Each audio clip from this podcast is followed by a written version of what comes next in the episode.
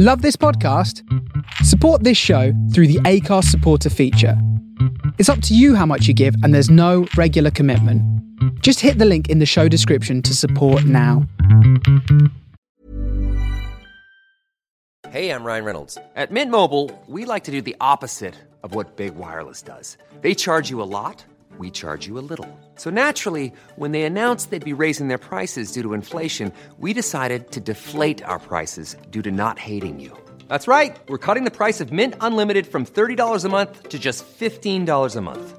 Give it a try at mintmobile.com slash switch. $45 upfront for three months plus taxes and fees. Promo rate for new customers for limited time. Unlimited more than 40 gigabytes per month. Slows. Full terms at mintmobile.com.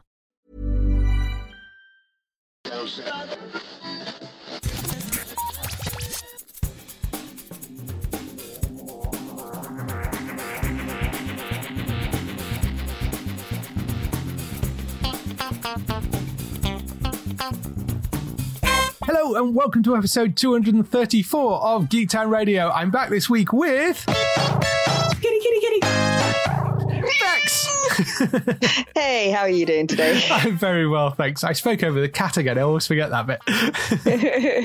How have you been? It's it's your first time on this year. it is, yes. I keep forgetting it's a new year, writing the date wrong, as I shall do until about like December and so forth, as Yes. is always the way when we roll over on a number. Yes. It's, uh, it, it's it's difficult. It's one of those things that I feel we should get help for, or maybe adverts on telly if I watch telly that sort of remind you that you're going to write the date wrong on everything for like at least the next six months. Yes, that is very true. I do the same thing as well, and uh, which is fine unless I'm updating air dates on the website, which is, can cause slightly more of a problem. It's like, why does that say 2019? It's 2020. So yes, there's a few typos that have gone up.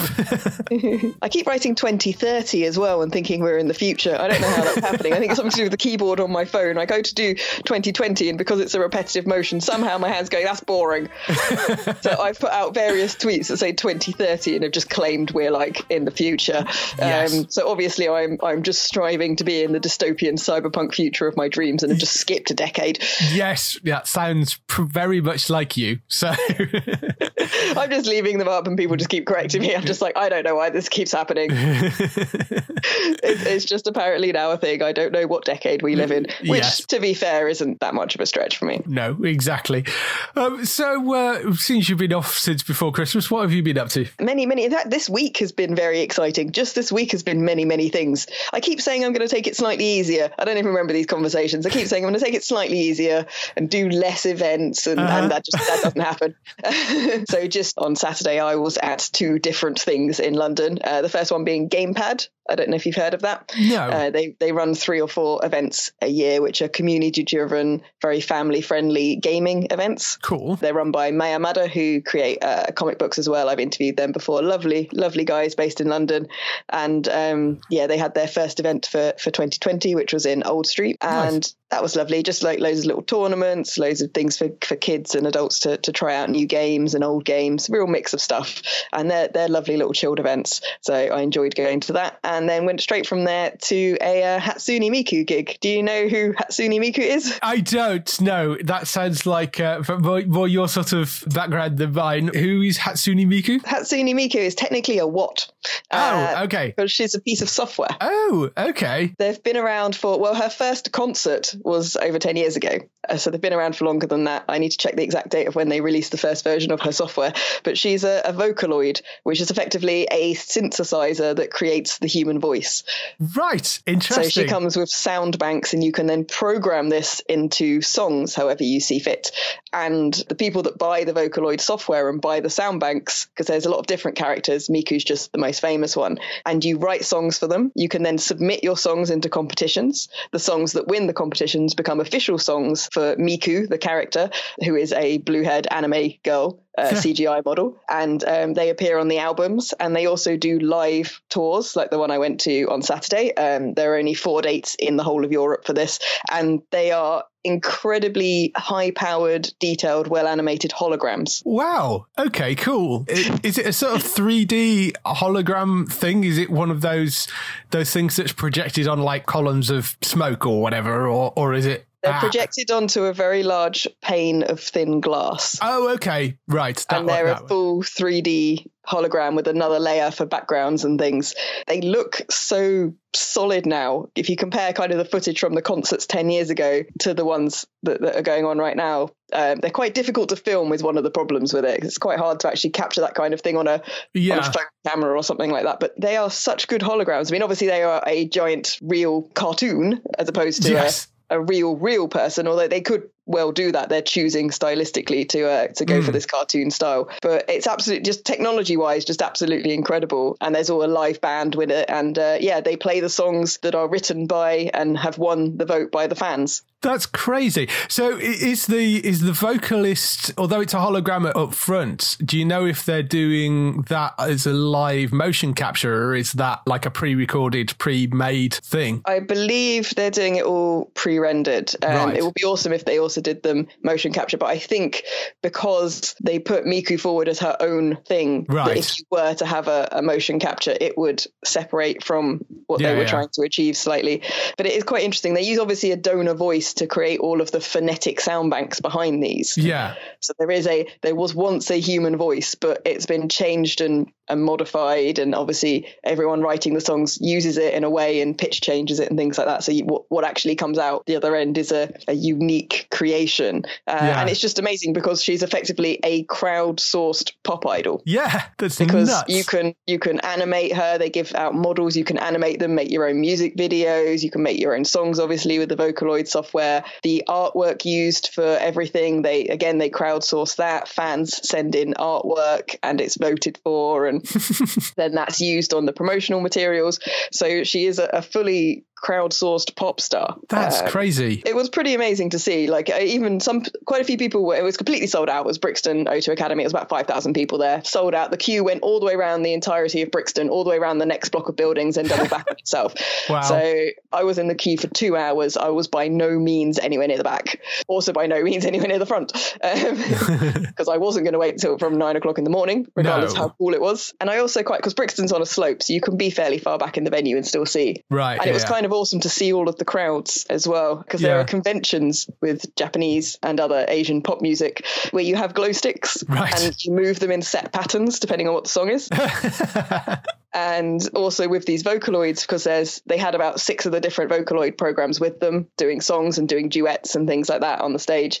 And each one has a different color. And the glow sticks, which you buy, they're official. They're like they're, they're more like small lightsabers. Right. Um, they're, they're 35 quid. I didn't buy one. Um, and they change color. So you'd hear one bar of a song start. And someone would recognize the track and change their glow stick to the correct color, and then everyone around them, like a sea of lights, changing color oh, wow. And then if it was if it was a duet the audience just self polices itself and the colors in the audience would be 50-50 between the two artists on stage Wow. That's nuts. and this level of respect and, and audience participation for virtual idols yeah. So that's very crazy. very fascinating and the technology even if you're not I mean because it isn't all people think it's just all squeaky pop music they were playing heavy metal tracks they were playing dubstep they were playing rap they did there's a whole range Yeah, yeah. of stuff because you can make anything with these yeah, yeah, of course. Yeah, yeah. but they they did actually and they played songs in Spanish, they played songs in English, they played songs in, in Japanese, and they, they did play a couple of heavy metal tracks, which made me very happy.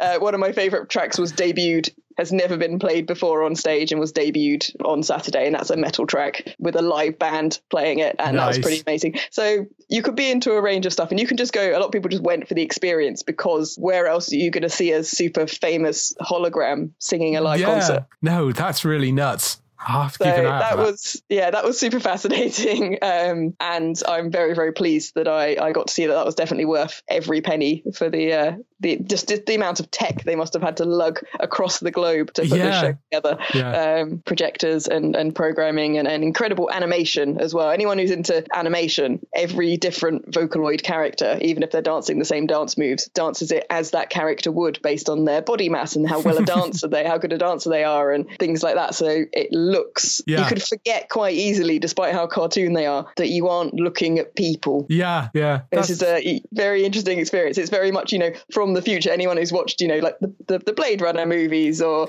or Yeah. watched uh, Macross Plus, an old um, anime, ironically the creative, which was told his idea of having a hologram idol was uh, quite preposterous at the time. He finds that quite funny nowadays. yeah, it, it's one of those ideas that's been around for a while, and it, and it's yeah, it's uh, it's very very good now, and it's been here I think a lot longer than, than people realise. Yeah, I mean I've I've seen those sort of hologram projection things before, but never done in in that particular way. This sounds fascinating. I might have to keep an eye out for that. See if I can go and see a show. yeah, they sell out very very quickly. I'm sure. Yeah, because there's only sort of one every couple of years, yeah. kind of thing that happens. Uh, but people had flown over from other places in Europe. Somebody flew over from Korea just to see this UK show. they, they, people, are, yeah, people are, are, who are fans of this are, are very dedicated. Lots of people in cosplay, as you can imagine. Yes, yes. But also a wide range of people. There was everyone from from young teenagers up to people sort of in the, in their late forties, early fifties. Everyone from small pretty people dressed up in in Miku costumes with with long blue haired wigs on to one big burly musty bloke covered in tattoos and with a heavy metal t shirt on, and, and me somewhere in between the two. Um, a very wide range of uh, people. A very nice, welcoming community as well. Um, yeah. it's uh, it's pretty good fun other than that, uh, which was pretty much as much excitement as I could deal with for one day, I tried to watch season two of Titans. Yes. I'm having difficulty with that one. I can't quite figure out the tone yeah, there's. I know I'm watching season two of Titans. I am quite enjoying it, but it is quite different. You've got them following the young, newer Titans, but they're also bringing back the older Titans. And then there's mm-hmm. a couple of bottle episodes to introduce things and do background. So I don't know. I, I am enjoying it. I'm actually kind of. I'm finding it quite entertaining. There are bits where the tone dramatically shifts, though, from kind of highly yeah. comedic to kind of very sweary and quite violent. And so, yeah, it does jump around quite a lot. And even when it's serious, the, the way they're treating big, serious things, like, like the first episode or so, where they're kind of wrapping up the bit from the finale of the series before, um, yeah, it kind of goes from being quite dark and quite adult in tone to feeling much more comic booky and kind of almost silly in the way they're approaching it. And I was kind of watching it going like I'm I'm kind of enjoying this, but I'm I'm really not quite sure what I'm watching. So I'm kind of been dipping in and out of it. Um, I've also been watching a series called Better Than Us on Netflix. Right. Yes, that's it's sort of a humans esque kind of. It's idea, very humans. Yes. I wanted to look up if it was made before or after. I think it was made after. It's Russian, is it that series? Something yes, like it is. Yes. Yeah. I haven't actually watched it, but yes, I, I know it's on there. I'm most of the way through the first series. Um, mm and it is it is very very humans esque. It isn't it isn't the same. No. And obviously the idea of having very humanoid androids and what would happen if that went wrong. Um, yeah. It, it, it's it's you know it's an extremely old idea. There's nothing new there. Um, there's something about just the presentation of it that's very yeah. very like humans because it is a a female android is befriended by the youngest daughter of a family which has right. one son, one, a young daughter, a slightly older son, and a couple who are divorced. Right. Yeah. Yeah. So and I was just kind of like this setup. Just it all feels so familiar. And then there's obviously a, a, group of people who are anti-androids who want to stop them because they take all your jobs. But that's um, such an obvious idea that that's uh, that could have yeah, come from anywhere. Yeah but it, I'm I'm quite enjoying it. It's pretty well put together and, and acted, and it's in it's quite interestingly done. But it is it is very much like it's kind of just picked up the the baton almost with just a slightly different twist because it has instead of them being sort of full sentient, it's gone for what if just some of them don't have the laws of robotics. Right. Okay. Yeah. How does an as an does an AI then approach the world if it doesn't have those three laws that we've relied on so much. Yeah, um, it's an it's an interesting idea. So yeah, been watching been watching through that. Yeah, it's one that I've not got to yet, but I quite like the look of that. But uh, obviously, I loved humans. So anything else? Uh, I binge watched all of The Witcher. Yes, I, I think that's on everyone's to do list, and probably I'm probably the last one to finish watching it. Yes, I think most people, a lot of people have already seen it. So what did you think? I quite liked it. I wanted to punch the bard. I love I, the bard. the Bard's yeah, hilarious. a very Marmite character. Yeah. Um, a, lo- love hate character for those listening outside the UK who don't know that weird UK saying. Yes. Um, yeah, I, I, I thought he was a terribly written character. He has no character development. He serves no. as, as a poor plot device to just get people to places that could have been achieved by other means. Sings a lot, and makes me want to punch him a lot. Yes, but I, That's- I rather it. like that. I like the fact that he's written as just being incredibly annoying. Yes, he could do with some more Yeah. character development, but yes. I, I'd hoped he would have an arc. Everybody else had an arc, and he just remains statically Uh, yeah, comic um, relief. annoying. Yeah. Yeah, he was very much a comic, and I don't know if in the books he gets a bit more development than that, and because there's obviously a vast amount of information being thrown at you with this with this series, and I Yes. haven't read the original books. No. Um, one of my friends is Polish and has read all the original books in the original language, and um, she kept listing off loads of things she was annoyed about. so I think Die Hard fans were, were um, had various nitpicks with this kind of thing as well. Um, I did quite enjoy. I really I didn't understand. One of my main problems was every time they time jumped, Yeah. they didn't have a description saying the date or when it was, I, I, and no one ages.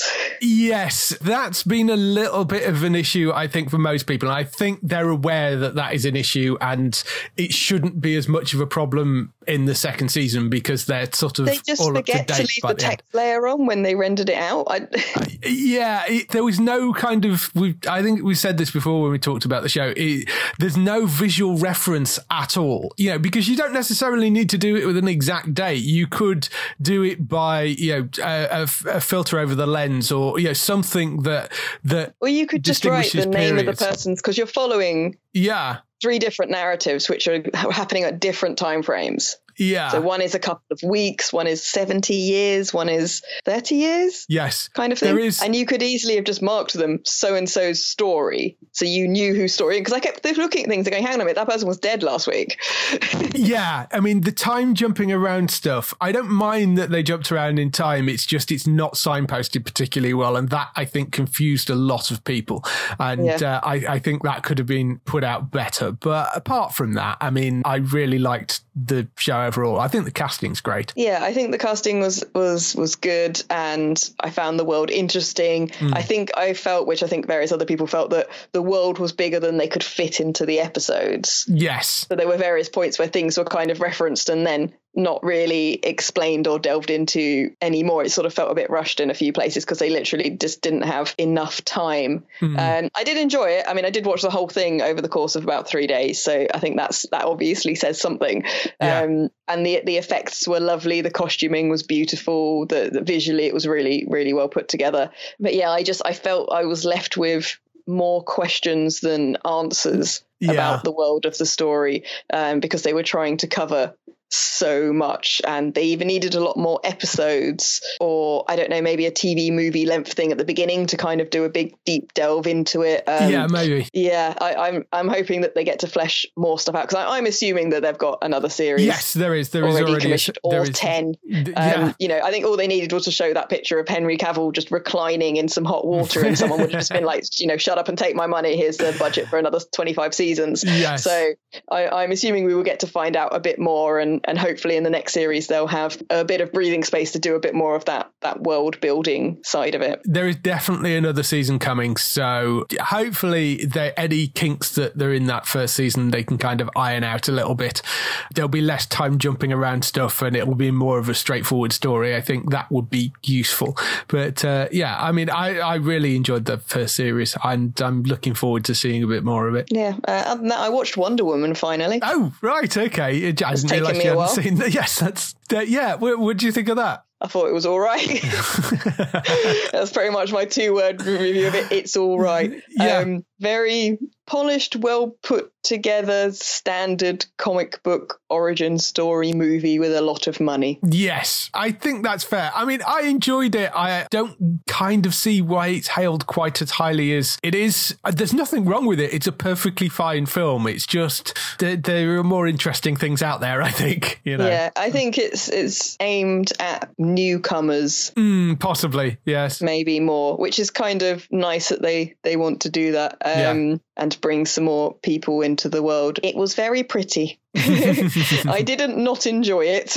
Yes. I also probably won't buy it on Blu-ray. No, exactly. I think that's where I kind of kind of came down to. Uh, yeah, I watched it because people keep showing these um, sort of behind the scenes shots of the new one and things, and uh, I thought I better have at least watched the original to see what people are complaining Yes. about. yeah, definitely. How about you? I'm still working my way through Doom Patrol, which, as I said last week, I hadn't realized it was 16 episodes. So I'm kind of slowly working my way through that, but I kind of dropped away from it to go and watch Titans. Doom Patrol is a lot stranger than I thought it would be. And I know that sounds weird when it's a thing about You've seen the mis- character Yeah, lineup, when right? you've seen the character lineup, but it's got far more in, in common tonally with something like the Umbrella Academy than it has with something like Titans. You know, Okay, it's got that sort then. of it's got that sort of really strange off the wall weirdness to it throughout and the fact that alan tudyk is playing mr nobody who kind of voiceovers the entire thing and is is somewhat self-aware of the fact that he's in a tv show is brilliant and works really really well so um, there are references to to sort of you know episodes of like oh we're not doing that this episode or that, that sort of thing throughout Yeah, so it sounds like I should swap from trying to watch season two of Titans to watching. Yes. I think Doom Patrol would be very much up your street. It's weird and quirky and off the wall, and uh, I am rather enjoying it. I think it's really good fun. I, I mean, I am enjoying Titans as well. As I say, it's interesting that this season, whereas the first season was very much about getting this group of people together, there is a very sort of distinct split this season between the newer Titans and the older Titans, and there are various storylines going on, sort of almost one entire storyline with the old Titans, one entire storyline with the new Titans, and there's also these bottle episodes which are introducing new characters as well and explaining some of the backstory about why the Titans split up in the first place. So that's all kind of quite interesting and. I mean, I am enjoying it, but yeah, I, I sort of agree with the other things you were saying as well. SEAL Team's back for a new season. Uh, that's pretty much carry on of what it was before, but uh, it's, it's a good drama that I've been enjoying that. Runaways also came back as well. Final season of that. I'm interested to see where they're going to kind of round out this story. And I'm kind of glad that, you know, I enjoyed Runaways, but it's one of those things that they've kind of stuck with this same plot for the first two seasons. And I did wonder where they were going to go at the end of this. And it, as it turns out, they're not going anywhere. They're going to end it with the end of this plot arc. So, uh, and that's going to be the end of, of Runaways. But, you know, that's fine. As long as it's, it's one three season self contained thing, I'm perfectly okay with that. Treadstone, which is this new Amazon, well, Amazon over here, I think it's a USA network one. So this is this Jason Bourne spin off kind of idea. So it's following, Treadstone was the government experiment thing that created Jason Bourne in the first place. And somebody is now reactivating various people that, like Jason Bourne was activated. So there's now a whole group of them that are being activated at once for assassinations and nefarious means. And it, it's following people that suddenly find themselves activated and doing things that they didn't know were possible. If you like the Jason Bourne series, it's going to be something that's worth watching. It is essentially Jason Bourne TV series without Jason Bourne, uh, pretty much. Uh, There's They were lots kind of like, how do we make up for not having this one famous dude? Let's just put ten of them, less yeah. famous people in. yeah, so uh, it, that that's actually been pretty good. Uh, the, I've only watched the first episode of it, but it's it's solid action. There's some good fight sequences and stuff in it, and uh, if you're into that sort of thing, it is worth watching. It's good fun. The Good Place came back. Uh, I love that series. I'm going to be very sad when that ends as well. Uh, but uh, I I love what they're doing with that show, and again, it's another one that's ending on its own terms. So you know, there's a few more episodes left of that, uh, but I'm I'm very happy to have that back, and uh, I just we're going to be very sad when it leaves us because it's such a good series. So that's sort of the main things I've been watching. Uh, as I mentioned last week, we've been splitting the interviews off onto their own show, so they're not coming up this week. I have done two interviews gone out already. We had interview with Dianna Cowern, who is also known as Physics Girl, that went out this week, and interview with Bob and Barn, who are the composers behind MediEvil, the game, and the Dead Pixels TV show. So uh, those are both up on the stream, the in the Geektown Behind the Scenes podcast, so you can go and see those. We've got a new one going out this week, uh, possibly a couple of them, but there's one definitely going out this week, which is Jefferson Friedman, who is the composer on New Amsterdam and the new DC Universe Harley Quinn series, uh, which I saw the first episode of. It's brilliant, that Harley Quinn animated series. It is Kaley Cuoco from uh, Big Bang Theory playing Harley and does a brilliant job with the Harley voice. And it's Alan Tudyk actually voices the Joker in that first episode as well. And he's almost channeling like Mark Hamill. It's a very Mark Hamill version of a voice in that. Um, it's not out anywhere officially yet over in the UK. I managed to get a preview copy of that first episode because I was doing the interview. Um, but I really, really liked it. And it's, it's about the sort of, uh, you know, almost the same concept of this upcoming movie of this sort of emancipation of Harley Quinn from the Joker is essentially the, the idea. And that's the same idea for the, for the animated series. It's her sort of splitting up with Joker. They've got Poison Ivy in there, who's basically kind of trying to convince Harley that the Joker relationship is very bad for her. And uh, it's just funny and uh, very adult and very sweary. And uh, it's, it's lovely to see that sort of animated thing, very much done in the kind of old, uh, certainly in the start of it, it is very much done in the, the kind of old Batman animated series style as well. It's one that's going to be very much worth looking out for because uh, I think that's what My you American really like. friends have said I need to watch this, Yeah. and it's it's criminal that I haven't already seen it and have been singing its praises and saying they were saying to me that it gets better after the first episode as well. I can imagine it does. I thought the first episode was superb, though. Um, yeah, they were telling me really, they thought the first episode was the weakest episode. Right, So really. it gets better, is what they were telling me. So I Yeah. can't wait to see it. She's the perfect character to do in this sort of anarchic kind of um, animated style, and the fact that there are no restrictions on it. It's very much an adult series. It is really funny. But uh, later this week, we have an interview with Jefferson Friedman, who is the the composer on that Harley series, and he's also one of the composers on New Amsterdam as well, which is a great medical drama if you've not seen that. So you've got those to look out for coming up later on this week on the main Geektown feed. Now let's move on to some TV and film news.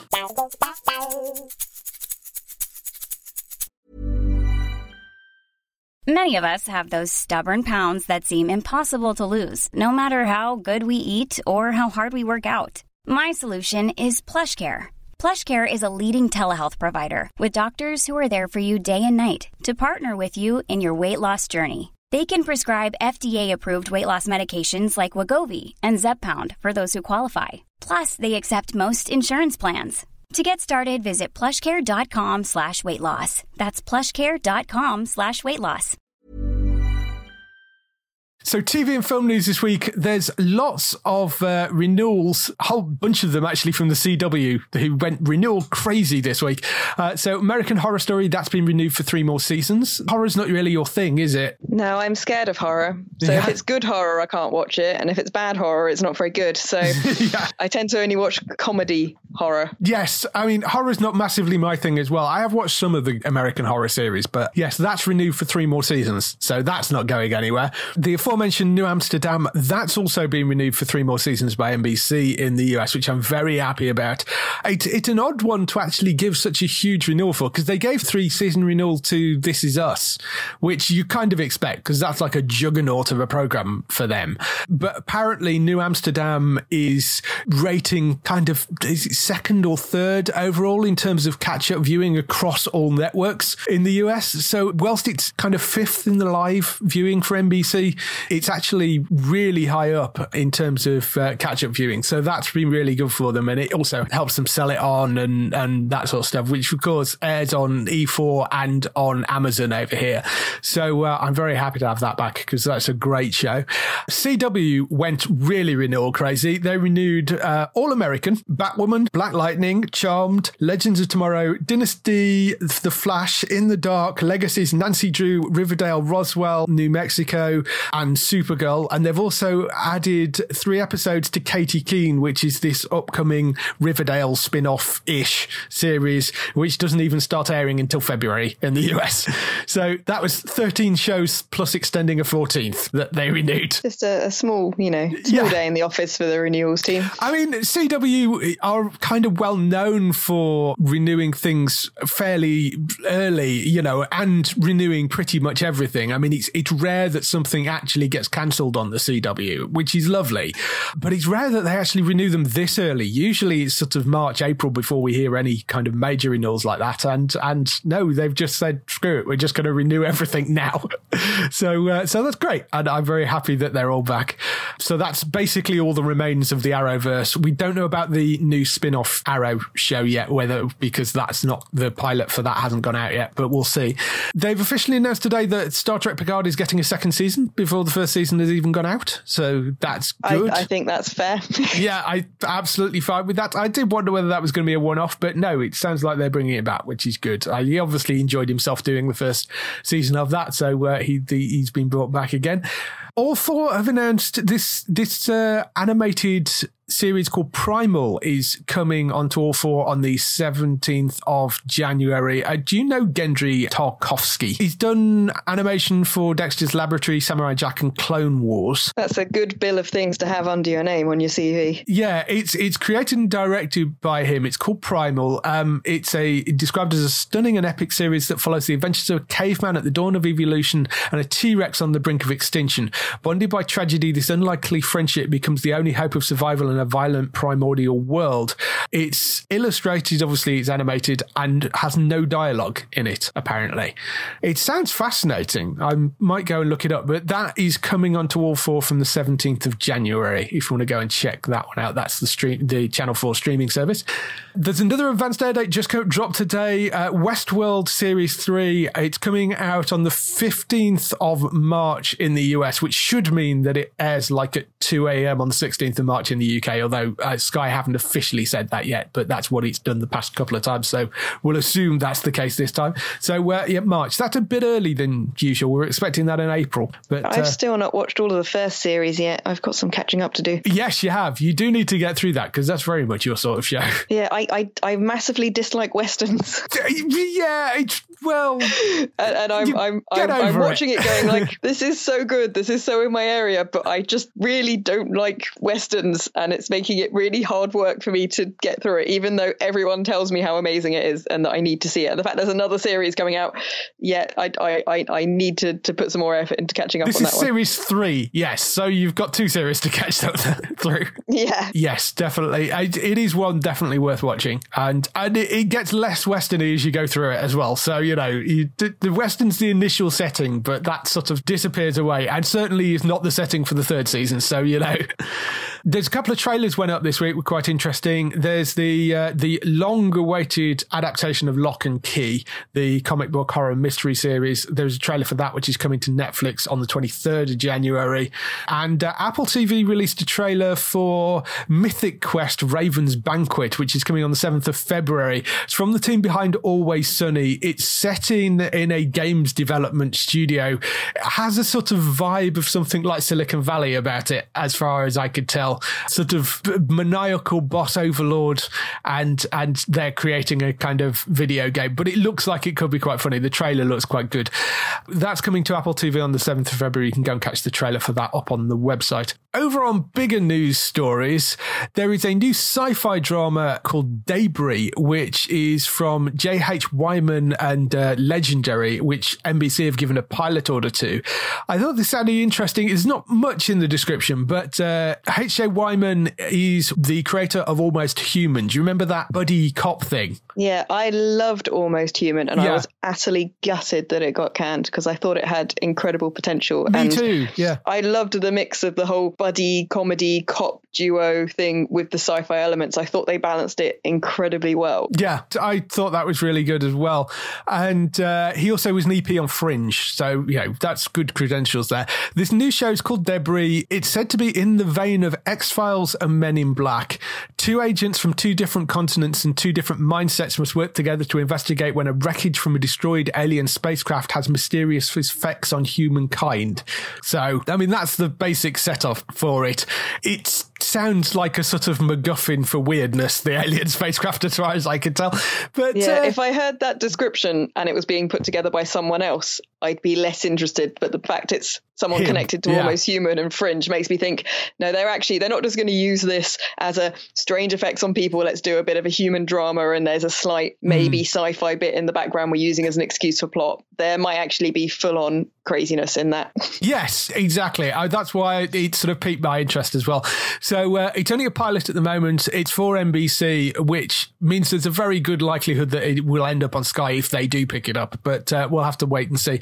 But looks interesting that Netflix had released a trailer for this. This flew straight under my radar. Uh, it's a show called October Faction. It's based on the comic book October Faction. I don't know that book. I don't know whether that's one you've come across. no it's again it's not one that's Yeah. really massively in my area So it's from Damian Kindler, who was one of the people behind Sleepy Hollow, Krypton, and Sanctuary. Uh, it looks quite fun. The trailer. It's it follows globetrotting monster hunters uh, Fred and Dolores Allen after the death of Fred's father. They return to their hometown in New York with their children.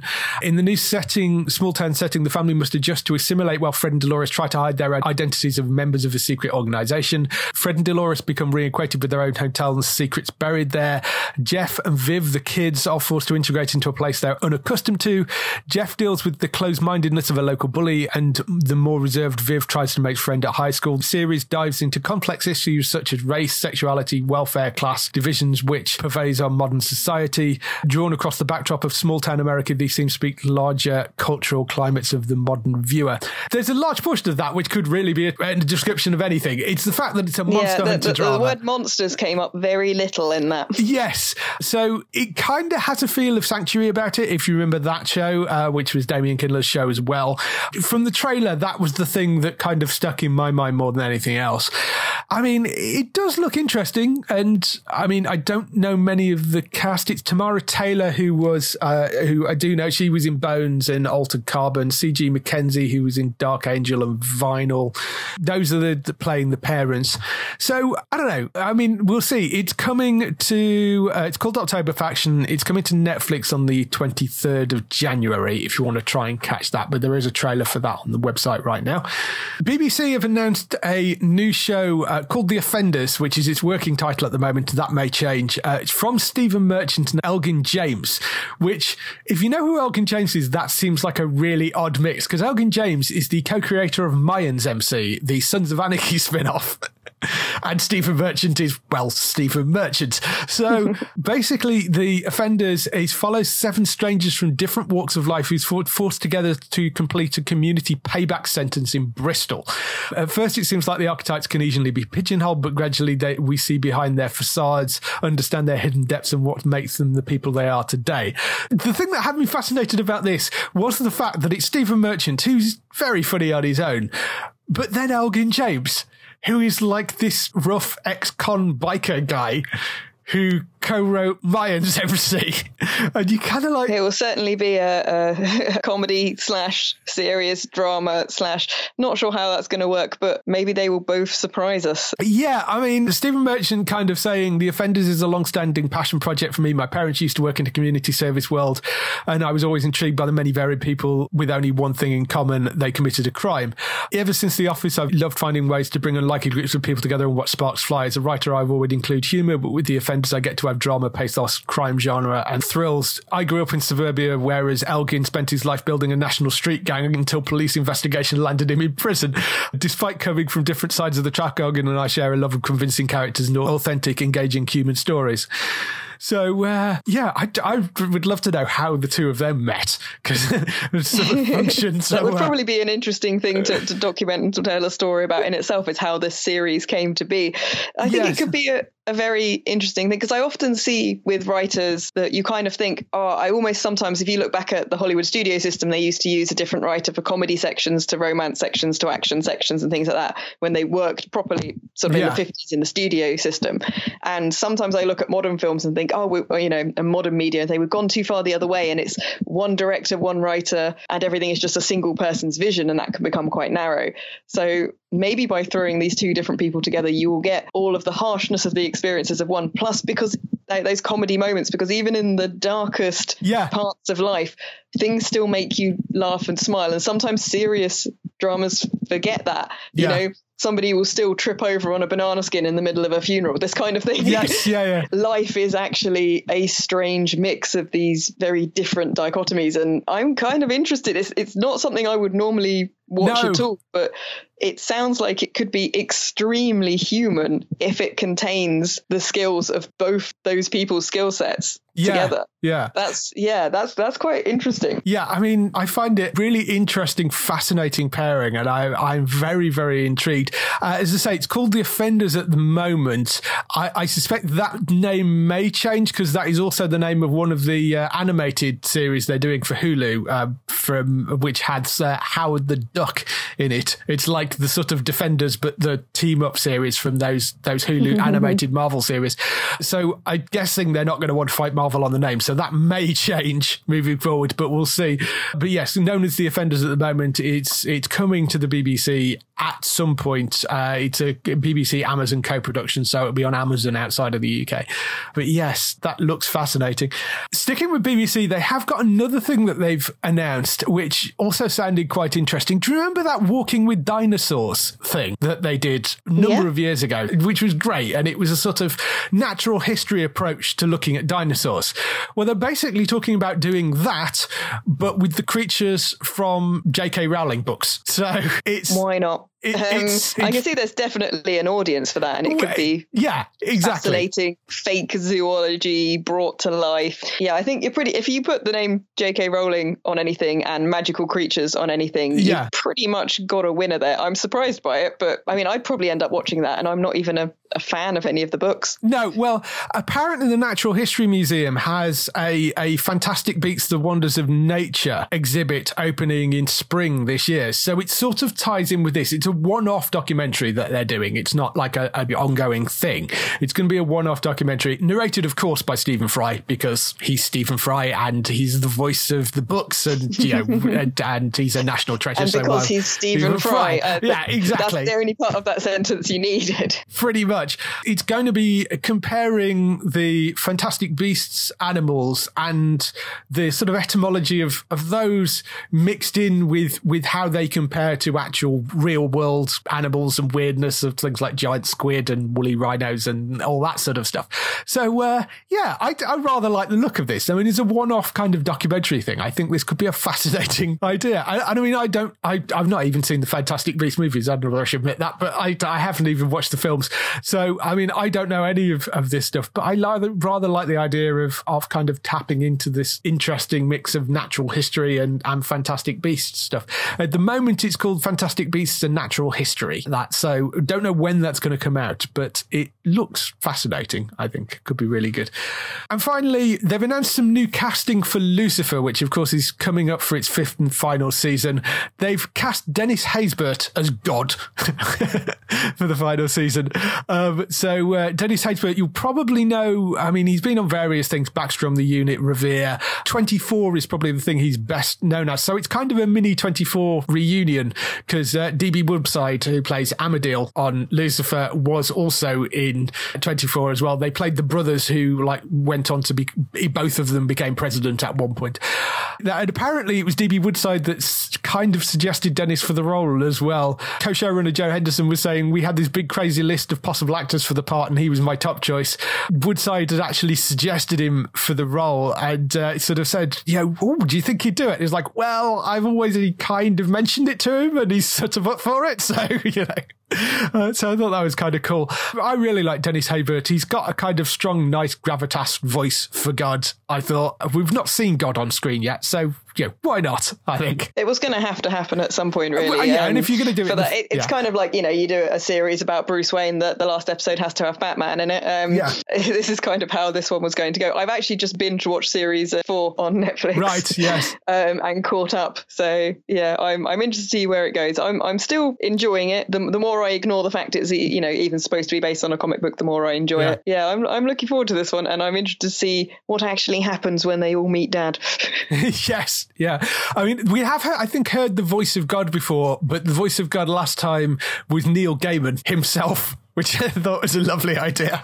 yeah, it would have been nice if they could have got Neil Gaiman on camera. Yes, that would have been as well, entertaining. yeah, that I'm sure they had a- a reason for the choice they've I, gone with. I mean, I suppose Neil Gaiman's not really an actor, I guess. So you know, Yeah, it Um, depends how involved the the role is and whether or not he would he would want to do that. But Yeah. um, I did like like the idea of um, just breaking the fourth wall a little bit because I do I do like yes, all being smashed down as often as possible. yeah. So, but I mean, Dennis Haysbert is is a great actor, and uh, I think that's a really nice choice for Lucifer. Mm. So, uh, yes, Lucifer will be back later on this year, so that's something to look forward to. I've, I mean, I'm sad that it's ending because I do enjoy that series, but I'm glad they've. I think it's 16 episodes.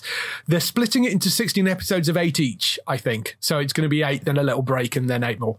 So it's almost like having two seasons of eight episodes. So that's Yeah. something to look forward to when that comes back later on this year. So that's all the news for this week. Obviously, interviews, as we've said before, are now on their own shows. The behind the scenes podcast, you can go and get those on the same feed. There are some out already. So we're moving straight on to highlights for next week on TV. So, highlights for next week. We have uh, Grace and Frankie back for its sixth season. I, I've still not watched any of that, but everybody that watches it tells me it's fabulous. Uh, so, 15th of January of that. The Rookie back for its second season. That's on Sky Witness on the 16th of January at 9 p.m. And that sees Nathan Fillion back as the oldest rookie cop in LA. I do love that show. It's really good. Modern Family returns for season 11. That's 17th of January at 8.30. And then we've got The Simpsons just before that. That's on Sky One on the 17th of January. That's on season 31. Uh, that's at 8 p.m. That's there.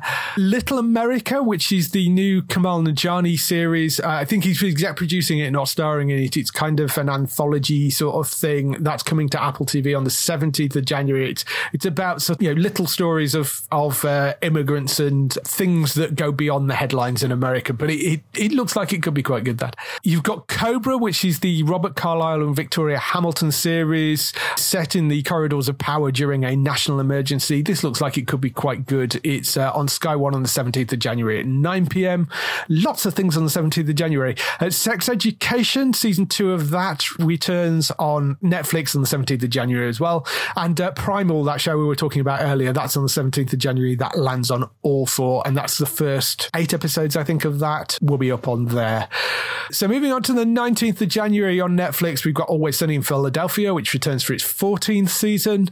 And then on 20th of January on Paramount Network, we've got Yellowstone finally, which they announced about 12 months ago they'd picked up and then hadn't landed anywhere. So season one of that, which is the Kevin Costner series, that's uh, 20th of January at 9 p.m. on Paramount Network. That turns up. And then Frankie Drake Mysteries, the third season of that comes to Alibi on the 21st of January. That's the spin off from the Murdoch Mysteries. That arrives then.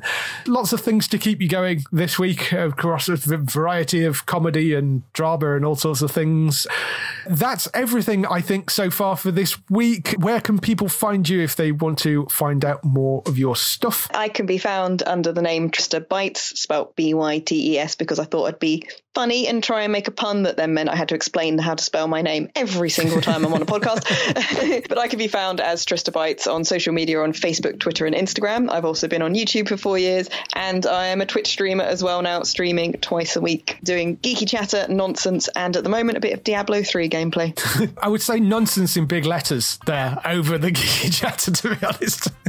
Yeah, we, we go for light-hearted, fun, nostalgia, going down YouTube rabbit holes of old 80s Yes. cartoon intros and sci-fi and stuff, and generally just positivity, having a fun time. And Yes. yeah, there's there's no serious speed running or, or high scores going on here. Lots of falling off things, dying, and blowing stuff up, definitely. Yes, yes, definitely. It's uh, they're great fun those Twitch streams, and you can go. There's a lovely community that you've got built around that as well. So uh, it's well, well worth going to tuning into the Twitch streams when they're live. For us, of course, you can go to geektown.co.uk throughout the week and see all the latest air date and TV news. If you want to get in touch with your questions, comments, email us on podcast at geektown.co.uk. Leave a message on the website post. Find us at Geektown on Twitter, on Facebook at facebook.com forward slash geektown, on YouTube at youtube.com forward slash geektown, and on Instagram at geektown UK. Check out the interview podcast, the behind the scenes interview podcast coming out later this week. Uh, we will be back with another Geektown Radio next week. We will see you then. Bye-bye. bye.